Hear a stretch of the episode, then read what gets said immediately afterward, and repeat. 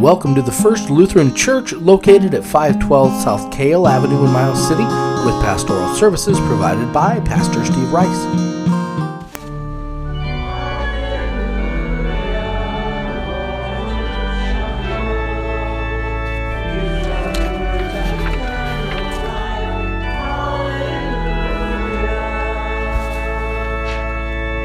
The Holy Gospel according to Luke, the sixth chapter.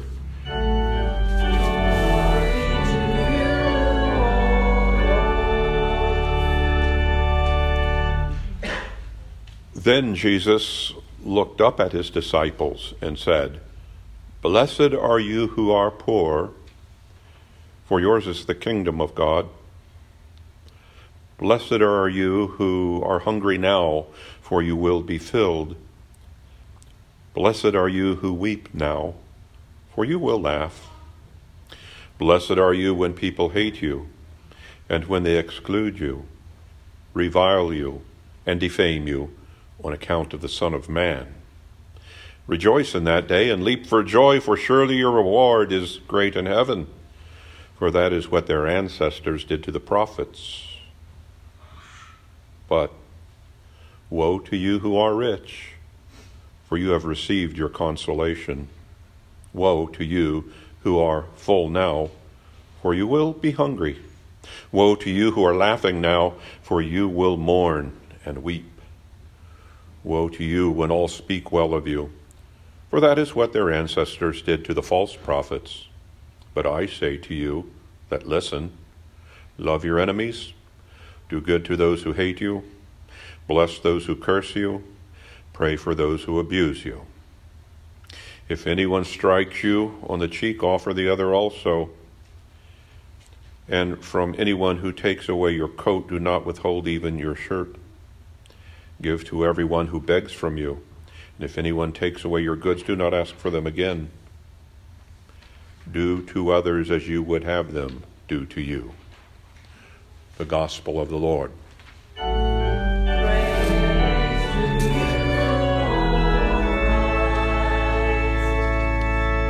Please be seated, you who are well rested, getting that extra hour of sleep last night, but awakening to what really looks like a uh, like a late fall day uh, here in our part of the world.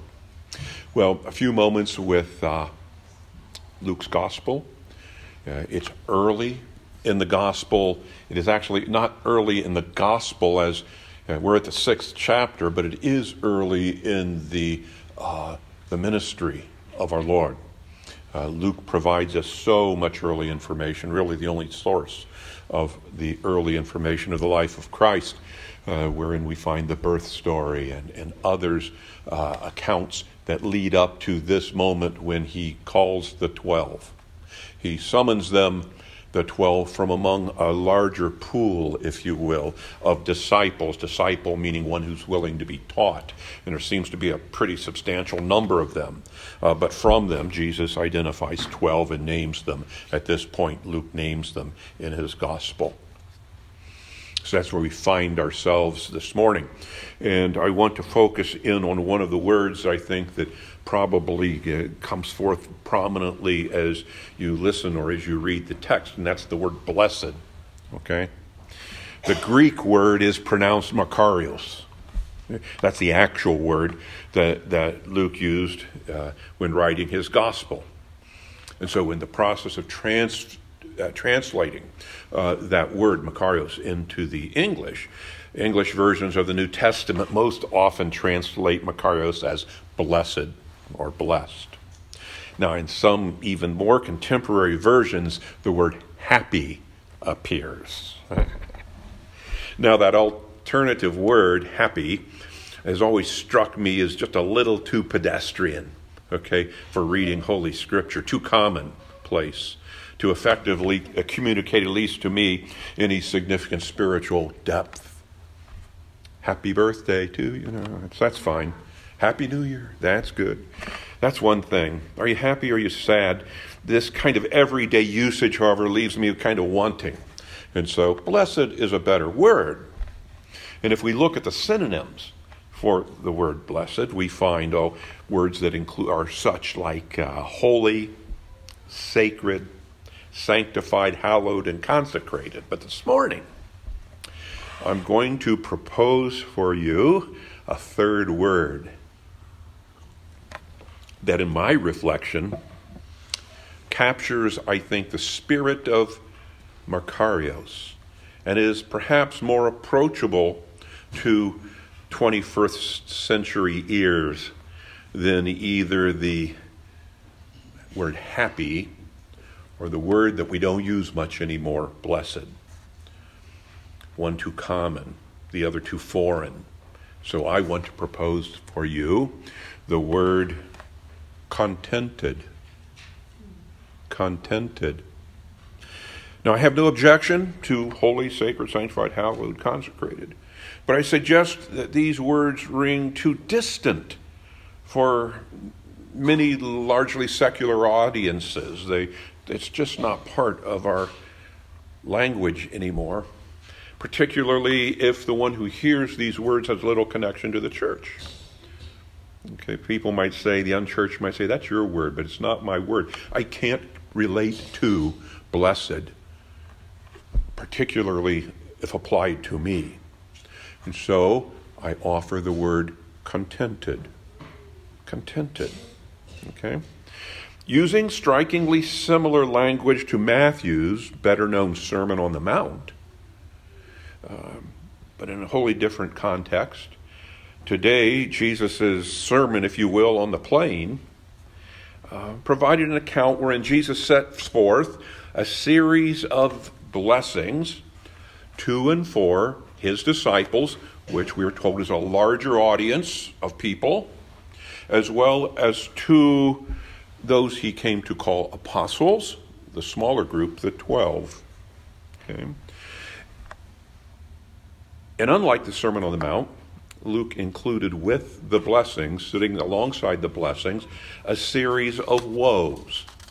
And I want you to consider this morning an alternative word for that as well. Woe to you.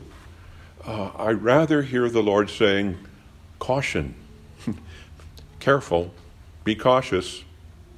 And that relate, that rings in my ear better. So contented and cautions.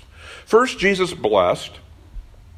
And so we could say uh, one can find contentment while experiencing what certainly doesn't read to us to have been in any way or remain any way desirable. Qualities like poverty, hunger, sorrow, and exclusion.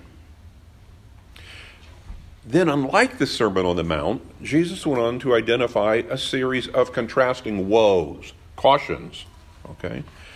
Still to his own, I believe Jesus was conveying something of singular importance, and that was conveying that in the economy of God, the way God looks at things, and in contradiction, contrary to the, what the world demonstrates on a daily basis, even the poor, even the hungry, even the sorrowful, his own disciples could find contentment.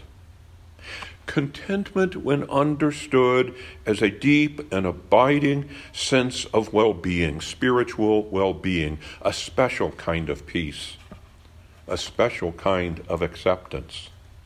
Thus, we might read Jesus' words in this way. Be content, though you are poor, for yours is the kingdom of God. And be content, though you're hungry today, though you are hungry now. Notice the inclusion of the word now. For you will be filled. And be content, though you mourn your dead this day. Be content, though you weep now, for you shall laugh again. Be content when people hate you, find you odd, withdraw from you, exclude you, revile you, defame you on account of the Son of Man. Rejoice in that day, for your reward is great in heaven. In that which is to come. It is as if Jesus was saying, contrary to some contemporary kind of political, theological, philosophical perspective, the urgency of now need not and maybe ought not be all-consuming. The circumstances of now need not be all-defining. It might even be that an overwhelming trust and need in the permanency of now can lead people to despair, and despair is always destructive. I suggest that Jesus went even further. He went on to say that the perils of prosperity, among other things, might in fact be just as destructive to one's spiritual well-being as well poverty. Having too much, as perilous to your soul as having nothing at all. But Jesus said more. Upon what appears to be those desirables in the world, Jesus pronounced a series of woes, or as I describe them, cautions. Okay. Be careful. Be cautious. Particularly you who are rich. Be careful, you gluttons among us. And the incandescently self-satisfied must be particularly cautious. Be very careful of these things, for like a flashing spiritual warning light, Jesus cautioned the people who define themselves by their prosperity, by their success, by their having, with an assurance that they too must, in the end and inevitably, know the loss of those very things. Thus comes poverty, hunger, mourning, and weeping. Now, Jesus grew up with the Scriptures, and he knew the opening words well to things such as Ecclesiastes, where is proclaimed vanity of vanities. All is vanity. And Jesus knew even the more ominous words that are in Genesis, where it is declared because of human sinfulness, by the sweat of your face you shall eat bread until you return to the ground. For out of it you were taken, you are dust, and to dust you shall return. Such words, you'll notice, offer no exception for the well-to-do or the well-connected. Jesus can appear in such moments as these, um, can appear to be turning the world upside down, turning the world on its head, exposing both the good and evil by challenging those very fundamental truths by which the world always seems to operate. It always seems to work that way. Jesus' divine directive seems captured quite well, I want to submit to you, in the prayer of Saint Francis. Some of you will know it. Lord, me, Lord, make me an instrument of your peace, and then watch. Where there's hatred, let me so love. Where there is injury, pardon. Where there is doubt, faith. Where there is despair, hope. Where there is darkness, light, and where there is sadness, joy. Okay. The culmination to this opening scene between Jesus and the larger audience of disciples, and specifically the twelve who were to become apostles, came as Jesus then gave to them, conferred upon his disciples, what we casually call the golden rule. Okay? Do unto others as you would have them do unto you. Rather than turning the world upside down, I want to suggest Jesus might actually have been doing something different. He might be bringing the world, all in the world, together in a profound kind of unity. Only where there is this kind of unity can there be equity, and only where there is equality is unity achievable, and that is what I think the Lord was seeking: unity, oneness, oneness in Christ. If this scene was a call to equality and to unity, and if Jesus was speaking to those whom he had just called to be apostles and would become the church, Jesus established how a church of both rich and poor, joyful and sorrowful, great and small alike, established how such a church was to treat and to deal with one another. Okay, was to treat and deal with one another.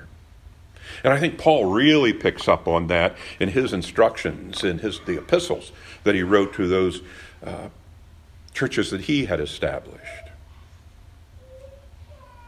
Affording one another the respect, affording one another the dignity born of the image of God, the church. It would be the church in the world, the church of both rich and poor that could find a place where it was safe to do unto others as you would have them do unto you. And such such a golden rule imposed holy expectations and obligations, even as it offered the promised path to blessedness, contentment. And so I want to suggest to you here gathered and you here listening that we are the blessed of God. Not always happy, not even always of one mind, but we are the blessed as we plumb the wisdom, we plumb the depth of the Lord's words, perhaps, just perhaps, ever more content, no matter our station, content, no matter our circumstance, content, even as our lives unfold. In the closing years of my life, I would rather have peace, contentment than more things. For should I have contentment, I know I shall be blessed. And it is to that end, and for that reason, I propose to you this day that when you read the words blessed, you also hear the word contentment. Amen. Amen. We hope you've enjoyed this production of the First Lutheran Church. We welcome you to visit us in person at five twelve Cale Avenue. You can also find us on Facebook at First Lutheran Church, Miles City, Montana, and email us at f l c at midrivers dot com.